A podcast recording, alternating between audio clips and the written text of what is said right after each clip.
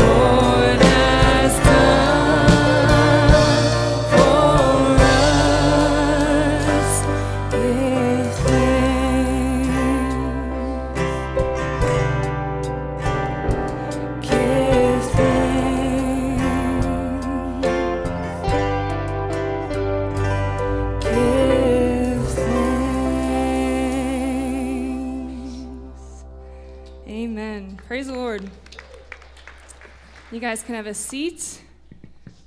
And Michael's going to come up, sadly, without a song. Good morning. Sadly. Um, you know, after the song was over, you all kind of tried to clap.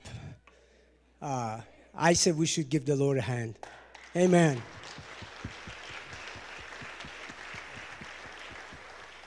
There's a lot to be thankful for, right? No matter our circumstances, He's still in control, He's still in charge. Nothing's out of his providence, nothing, nothing's out of his control. So we always want to give thanks to God. Uh, my name is Michael, as I was introduced uh, by Hannah. I'm one of the pastors here on staff. I have a privilege of serving you guys, serving God, and it's just a, pleasure to be here. Um, want to welcome you if you're here for the first time and visiting us. In, in the front pocket of your seat, there are some uh, cards in there. It's more of a let's see, what do we call this? Uh, connection card. We want to connect with you, so please fill one out. and uh, bring it to the lobby. We have a welcome uh, table, and there's a gift for you. We have for you, uh, and so want to get to know you. Want to see how we could be a blessing to you, how to serve you uh, in the greater body of Christ. We're just uh, excited that you're here. November 27, which is next week, correct? Are you awake? Am I talking to myself? Good. We have family worship, so just remember that uh, as far as uh, children goes. And then uh, November 26th, uh, they're having the Parade of Lights downtown, and uh, our campus downtown opens their door and serve hot chocolate and cookies and let people come in, warm up so they could go back out in the nice cold weather that we're having. And then tonight, uh, really, we're having our fall fill up. This is an annual thing we do every year about this time. We'll be starting at 5 o'clock. We want to invite you to come. Uh, there'll be some really good food. Uh, I've, I've looked into that to make sure it is good food for you. And uh, time of fellowship, and also we want to get some update about what's going on uh, with our downtown campus. So hopefully we get to see you there. Now I need you to stand up to wake you up. And you know I do this every time I'm up here, so that's why they don't put me up here that often because you guys probably complain. I want you to find somebody you don't know. First of all, introduce yourself and tell them Tell them Jesus loves you. Let's go.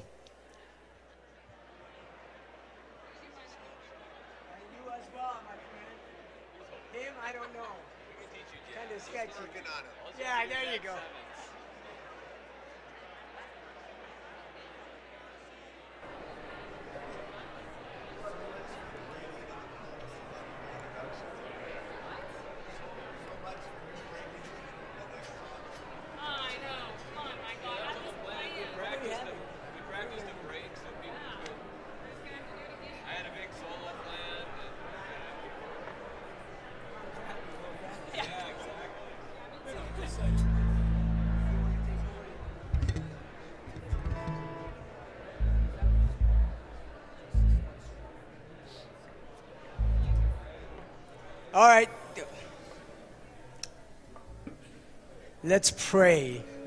Then we continue our worship. Lord, thank you for this beautiful day. Thank you for the sunshine. Um, thank you for all your blessings, Lord, upon us.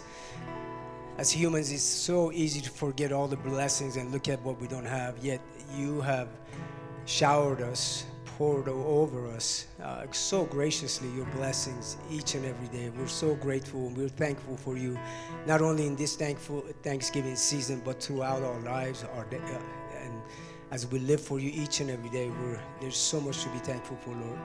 We thank you most of all for your son Jesus that made it possible because of his death and resurrection on that cross, Lord. And we're just grateful to have a place to worship you corporately and, and, and come together and serve you in all that we do. Father, I pray our worship, our teaching today will bring glory and honor to you. It is in your holy name we pray. Amen. How great the chasm that lay between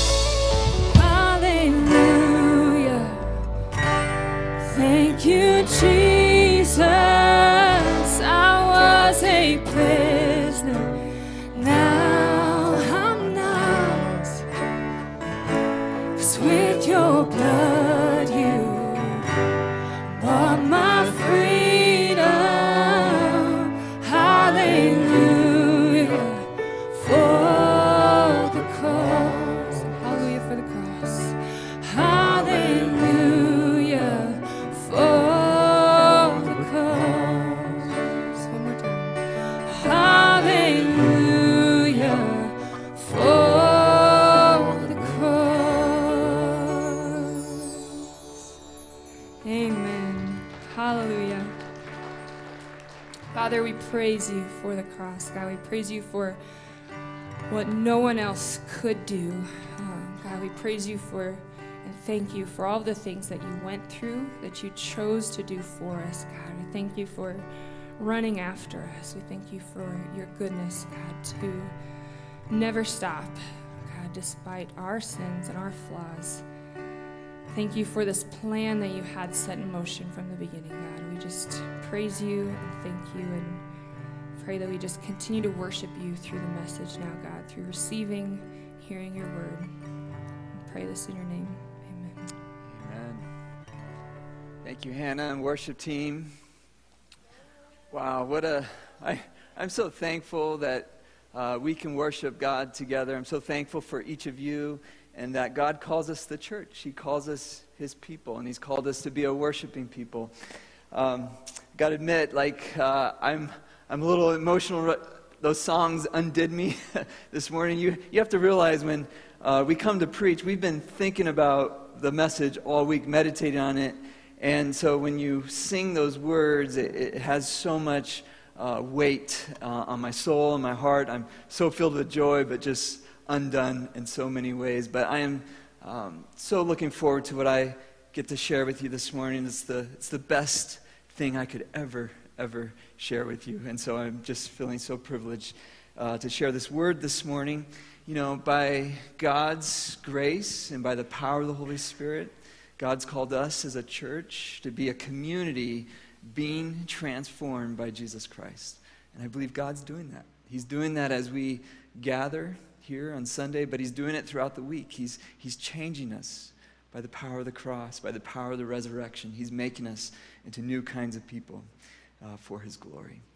So last week I was deeply impacted personally by what Nick shared, the word that God spoke through Nick as he uh, shared about the Garden of Gethsemane as Jesus was in that hour of sorrow, overwhelmed uh, to the point of death, he said, as he uh, was getting ready to go to the cross and betrayed and abandoned by everybody. And uh, he prayed a prayer uh, that was really um, important for us to hear that prayer where he said, Abba, Father. He had his eyes on the Lord. And, and I love what Nick said is that our destiny was hanging in the balance. The, the future of, of my soul, your soul, the, the future of all humanity hung on the balance that night. And it just, I left last Sunday just so overwhelmed and so thankful that Jesus prayed, Not my will, but yours be done. That he trusted the Father.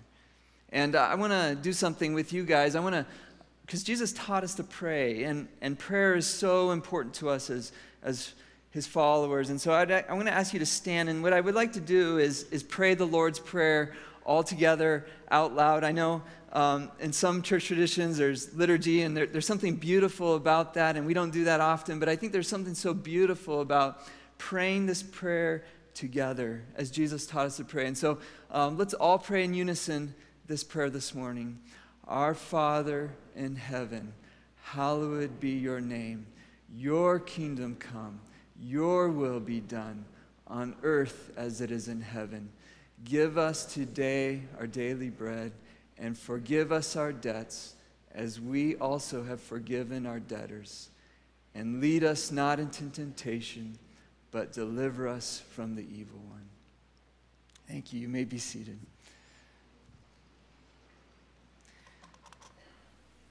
The essence of discipleship and what it means to be a follower of Jesus is found in that prayer. It is so profound. Um, and someday I, I hope we can teach through that prayer. But, but Jesus not only taught us, but he modeled this prayer for us as he went to accomplish the purpose from which he came into the world. And I, I think it's a really interesting confluence this morning as we are preparing for Thanksgiving. And this morning we're going to be looking at the crucifixion of Christ. And I'm so thankful that as Americans we have a holiday that's not commercialized, but is at the core of our worship, which is Thanksgiving.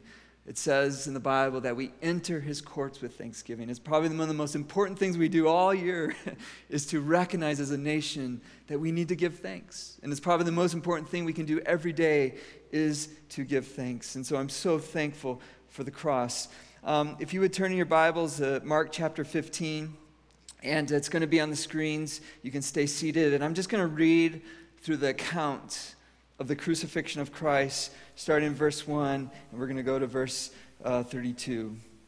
Very early in the morning, the chief priests with the elders and the teachers of the law and the whole Sanhedrin made their plans. Remember, Nick had read last week in Mark 14 that they had a trial in the middle of the night. Now, if, if they're doing a trial in the middle of the night, you know they're, they're probably hiding something. It's a little bit of a sham, right? So it's very early in the morning, and they're making a plan. So they bound Jesus and led him away and handed him over to Pilate. Remember, the Jews didn't have authority to do executions, they had to hand him over to the Romans in order for him to be executed. And this is what Pilate asked Are you the king of the Jews? asked Pilate. You have said so, Jesus replied. The chief priests accused him of many things. So again, Pilate asked him, Aren't you going to answer? See how many things they're accusing you of? But Jesus still made no reply, and Pilate was amazed. Now it was the custom at the festival to release a prisoner whom the people requested. A man called Barabbas was in prison with the insurrectionist who had committed murder in the uprising. The crowd came up and asked Pilate to do for them what he usually did. Do you want me to release to you the king of the Jews? asked Pilate, knowing that it was out of self interest that the chief priests had handed Jesus over to him. But the chief priests stirred up the crowd to have Pilate release Barabbas instead. What should I do then with the one you call the king of the Jews? Pilate asked them. Crucify him, they shouted. Why? What crime has he committed? asked Pilate. But they shouted all the louder, Crucify him! And wanting to satisfy the crowd, Pilate released Barabbas to them, and he had Jesus flogged and handed him over to be crucified. The soldiers led Jesus away into the palace, that is the praetorium, and called together the whole company of soldiers, and they put a purple robe on him, and they twisted together a crown of thorns and set it on him, and they began to call out to him, Hail, King of the Jews. Again and again they struck him on the head with a staff, and they spit on him. And falling on their knees, they paid homage to him. And when they had mocked him, they took off the purple robe and put his own clothes on him, and they led him out to crucify him. A certain man from Cyrene, Simon, the father of Alexander and Rufus, was passing by on his way. And by the way, uh, it's interesting that his name is included. I remember this was written maybe 50, um, within 50 AD, so within the time where many people were alive, and it's very possible this man became part of the church. And people knew this man. And now his name is recorded for all time. And they forced him to carry the cross. And they brought Jesus to the place called Golgotha, which means the place of the skull. And then they offered him wine mixed with myrrh, but he did not take it. And they crucified him, dividing up his clothes, and they cast lots to see what each would get. And it was nine in the morning when they crucified him. And the written notice of the charge against him read, The King of the Jews. And they crucified two rebels with him, one on his right and one on his left. And those who passed by hurled insults at him, shaking their heads and saying, So, you who are going to betray, are going to destroy the temple and build it in three days, come down from the cross and save yourself. In the same way, the chief priests and teachers of the law mocked him among themselves, and he saved others, they said. But he can't even save himself. Let this Messiah, this King of Israel, come down now from the cross, that we may, that we may see and believe. And those crucified with him also heaped insults on him. So, I've been thinking a lot over the, the last week, but even earlier as I've uh, grown in my understanding of, of this passage, is um, it's really interesting. We come into a place like this and you see crosses on the side. And um, if a first century person walked into here, they'd be really confused and think, what in the world? Why do people have crosses in a place of worship? Because the cross, in their mind, was the most irreligious, least worshipful symbol you could ever, ever have. It was um, scandalous in so many ways. And I was thinking about this because we grew up, many of us, in church, and we're just used to seeing crosses on churches, places of worship. And people wear crosses around their neck. And, and so I was thinking, what, what would be comparable for us Americans? And I don't think we have a, a good comparison, but probably the closest thing we have as Americans, if you think about American history, and even here in Rapid City, there was a place where people were hung. And so, probably the closest thing we have is a noose to the symbol of the cross. And throughout American history, the noose is kind of a shameful thing. It's not something we talk about, but every town in America had a hanging place. And there's a deep uh, shame. And I, I think even today, if a noose shows up, people uh, get nervous and, and authorities start looking into it. And there's investigations. If you remember, I think it was a year or so ago, all of NASCAR was shut down for a while because of a noose. And so there's, a, there's something scandalous about the cross that, that we lose, that we miss, because all these years later, for us, it carries so much meaning of God's goodness. We call it Good Friday. But for the first century Jew and the first century Roman, the cross was not a good symbol. And, and Paul, I think, helps us understand the mindset a little bit in 1 Corinthians where he says in verse 18, For the message of the cross is foolishness. He says, we, we're, we're preaching that God was crucified, and it's foolishness to those who are perishing, but to us who are being saved, it is the power of God. And if you remember in Romans chapter 1, Paul says, I'm not ashamed of the gospel. Why, why would he be ashamed? Because the cross was a symbol of shame. And yet, he says it is the power of God. He says Jews demand signs and Greeks look for wisdom, but we preach Christ crucified. A stumbling block to the Jews and foolishness to the Gentiles. That word is scandalous. It, it's the word scandalon in Greek. It means this is a scandal to the people who hear this message. But to those whom God has called, both Jew and Greek, whether you're Jewish or not, Christ, the power of God and the wisdom of God. For the foolishness of God is wiser than human wisdom, and the weakness of God is stronger than human strength. Think about that. Isn't that interesting? So last Saturday, one of my neighbors um, um, had a, uh, a tree that needed to be cut down, and I had told him months before, "Oh yeah, I, I love cutting down trees. I'll come I'll come help you help you cut down a tree." so last Saturday, I showed up with a, a couple other guys, and uh, he had rented a lift. This was probably a 60, 70 foot tall tree. It was a hardwood tree, big tree, and um, and so we all showed up. We were kind of cold, standing in a circle. We have this lift here, and and it, it kind of struck me as we uh, kind of walked into this, uh, this moment that kind of felt like we were walking into a set of the Red Green Show. I don't know if some of you guys have seen that, but I just started to laugh because none of us knew what we were doing. we looked at this lift. No one had driven this lift before. We had no idea what we were doing.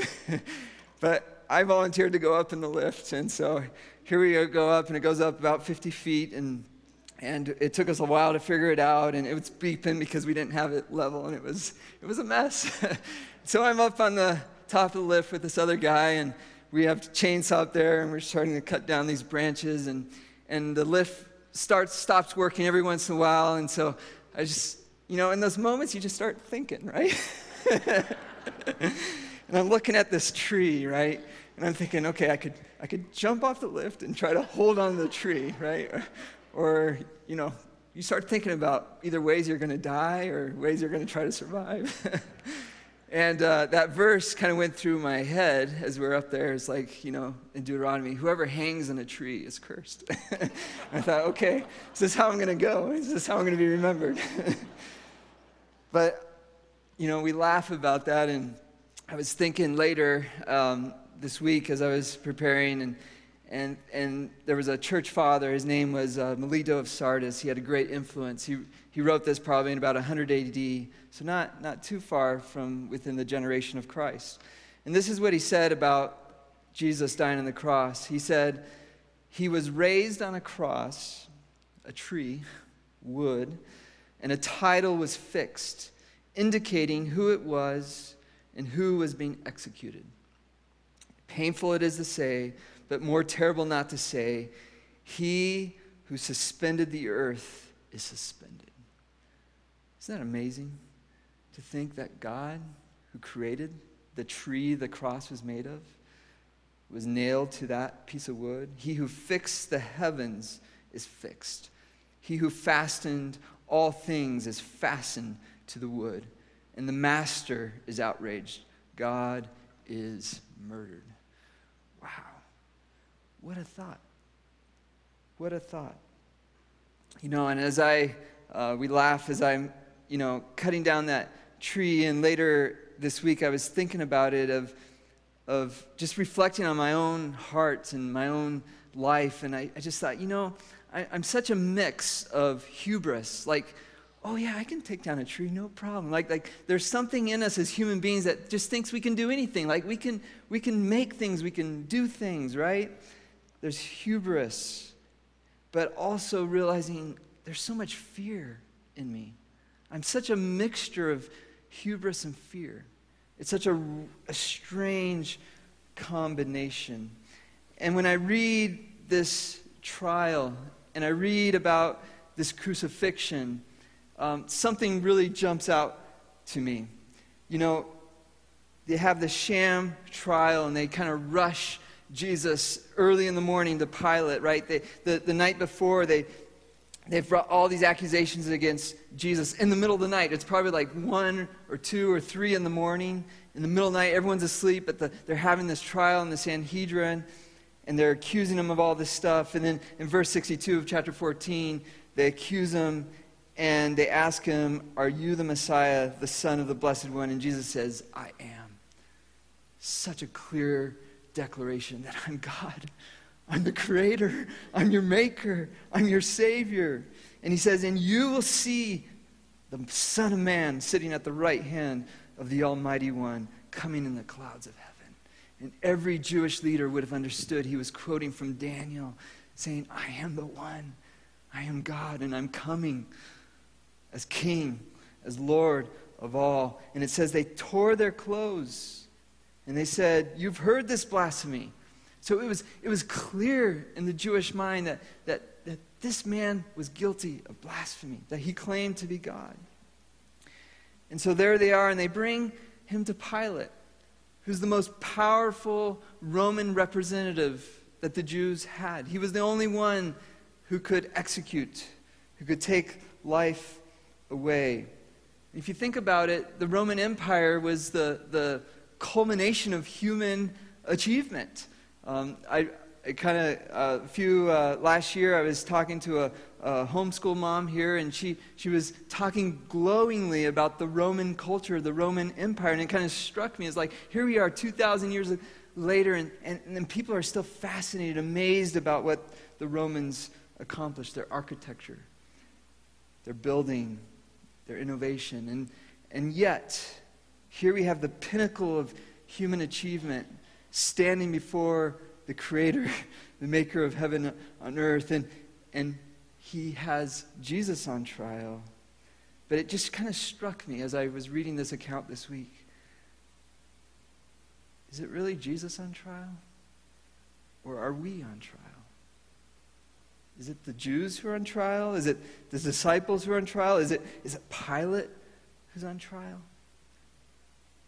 See, Jesus in his silence exhibited a strength that we don't know anything about.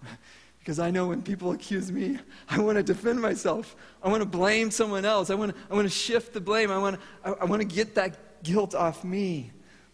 That's to be human. But here in Jesus, we see something different. Who, who, who doesn't? And everyone knows he's innocent. The Jews knows he, he's innocent. he hasn't done anything. He hasn't sinned. He hasn't hurt anyone. He's only given life. He's only blessed. He's only cared for people. He's only helped people. And they all know he's innocent. Pilate knows he's innocent. Who's really on trial here? Jesus told the disciples, You will all fall away. You will all disown me. You will all betray me. It just kind of struck me. We're on trial here.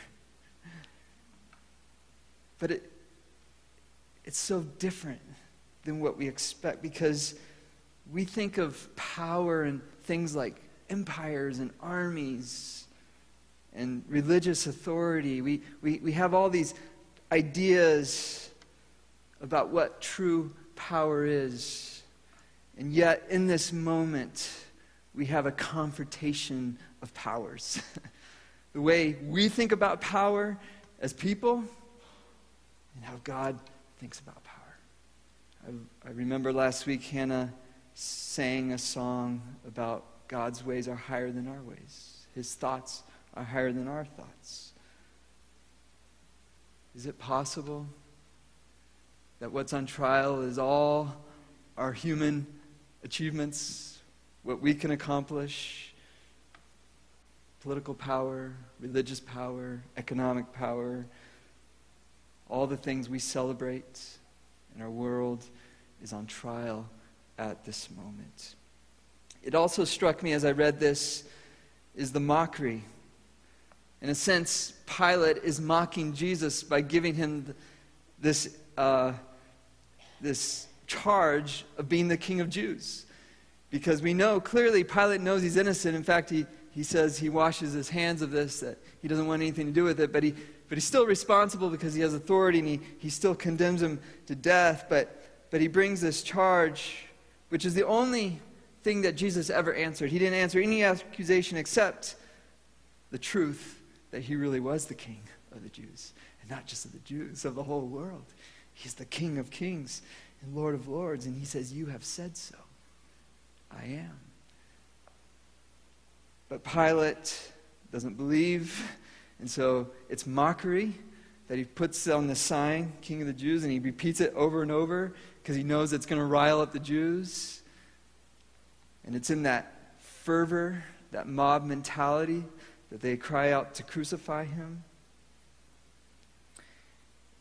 And then the part that really struck me this week is the soldiers as they mock Jesus, as they make fun of him, and they put a crown on his head of thorns, and they spit on him, and they hit him, they mock him, they fall on their knees. And it just it hit me this week. I, I was going on an errand and I, uh, I turned on the radio and, and, it was on a channel and usually uh, and and I just happened to turn it on when they were making fun of Jesus.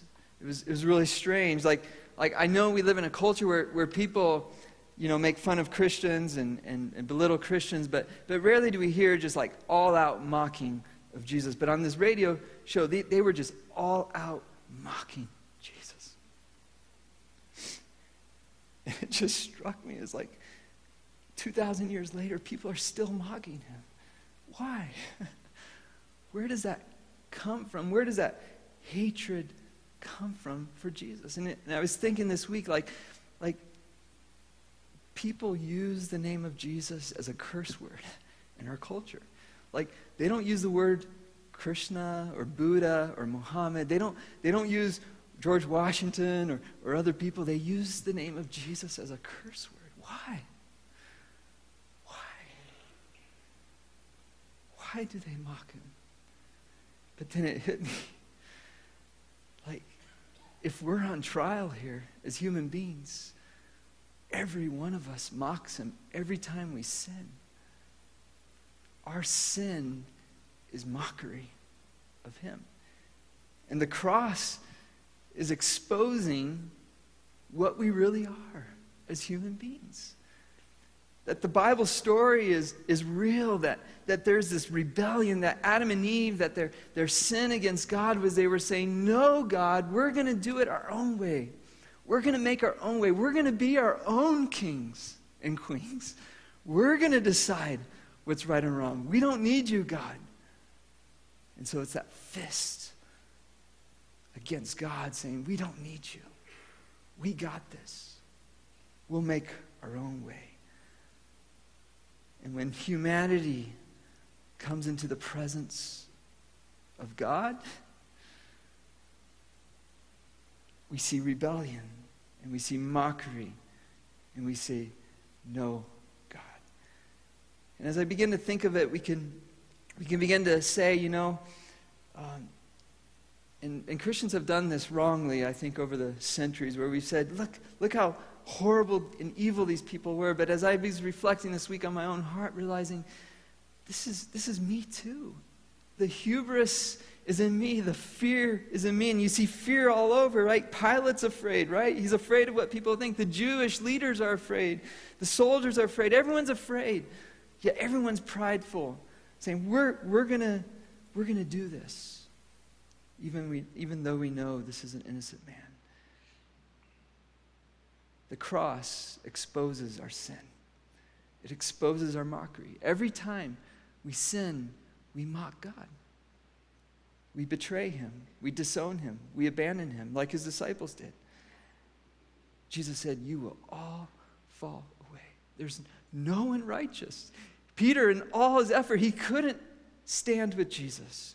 None of us will. We will all fall. But there's good news in this story.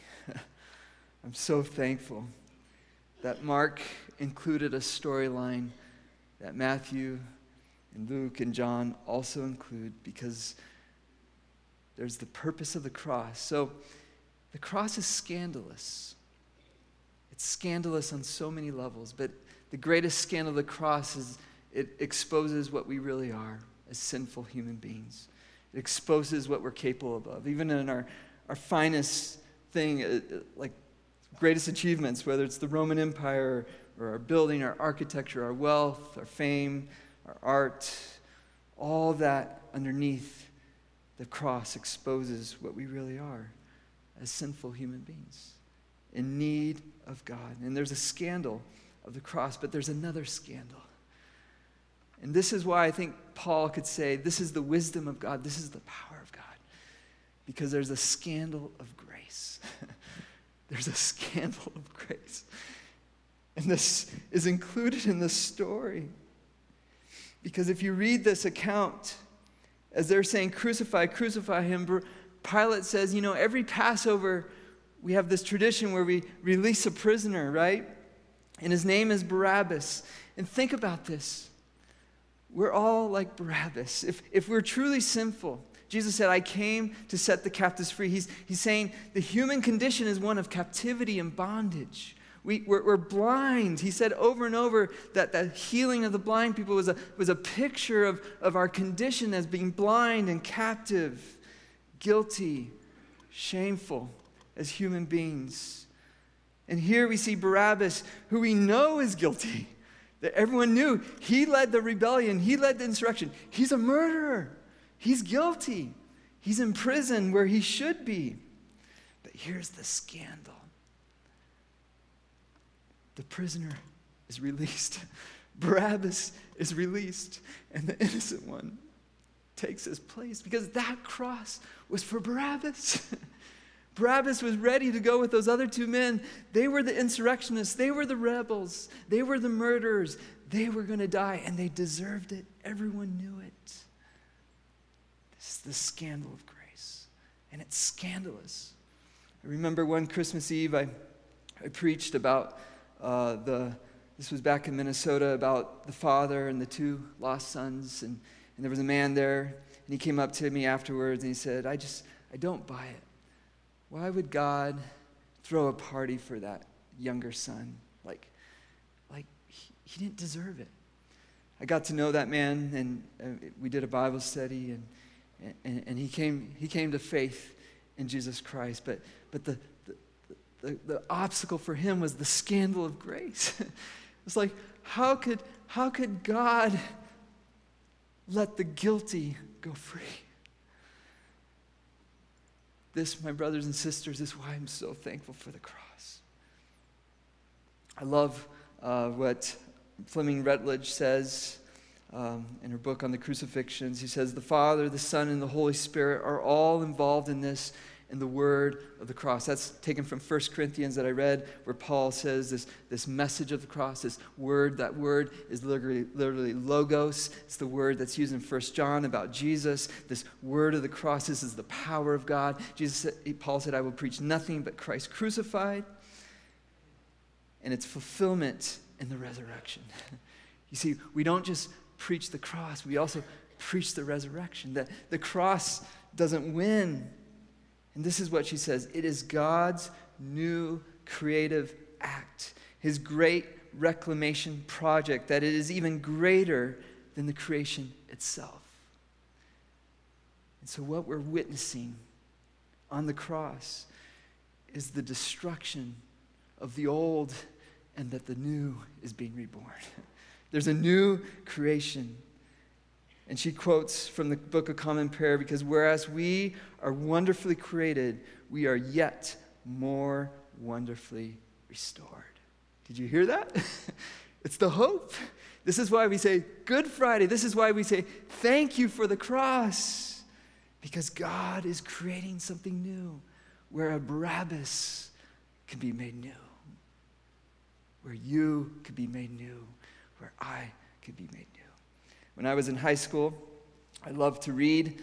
I was in a period where spiritually I was far from Jesus, but, but I had a great curiosity and I loved to read. And I remember one day I was in the school library and, and I grabbed a book off the shelf because it somehow grabbed my attention. It was called, the title of the book was Born Again. It was by a man named Charles Colson. Maybe some of you guys know that name.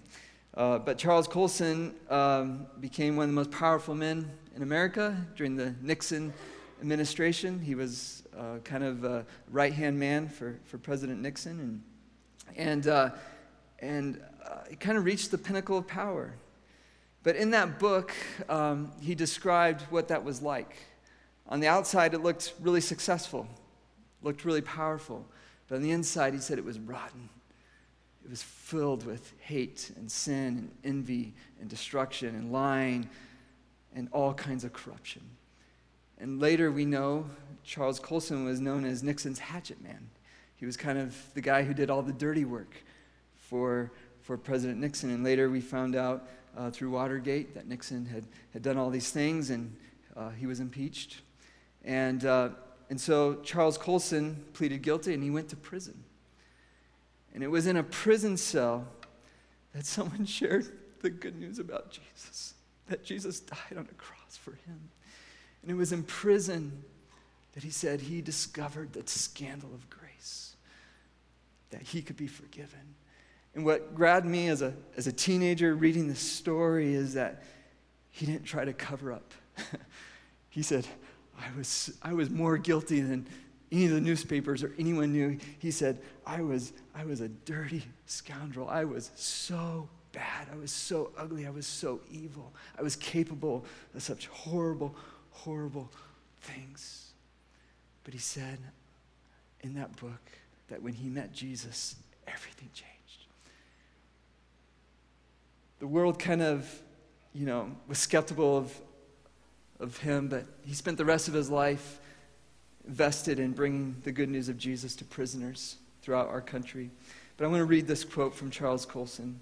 He says, It's not what we do that matters, but it is what a sovereign God chooses to do through us.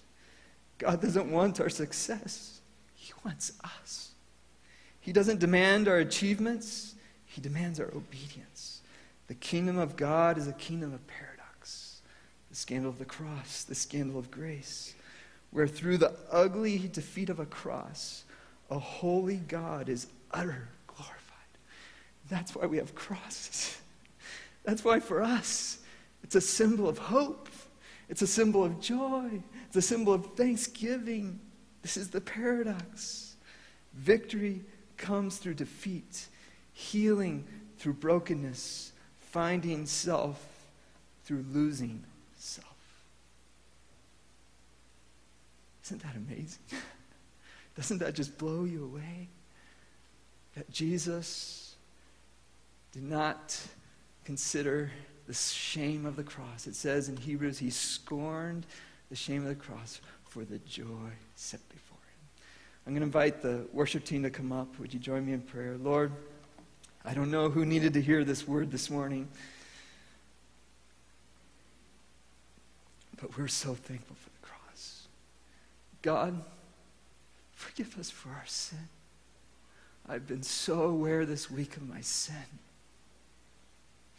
so aware of my failings, yet so thankful that you loved me enough to be mocked, to be spit upon, to be nailed naked on a cross, so that I could be set free like Barabbas, so that we could be set free.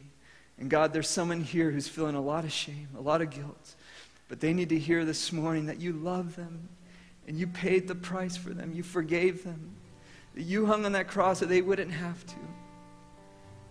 That they could be made new. They could be made free. They're not defined by their sin, but they're defined by your righteousness, by your goodness, by your blessing. That you have a good purpose for them. That, Lord, you're for them. That you're making them into a new person.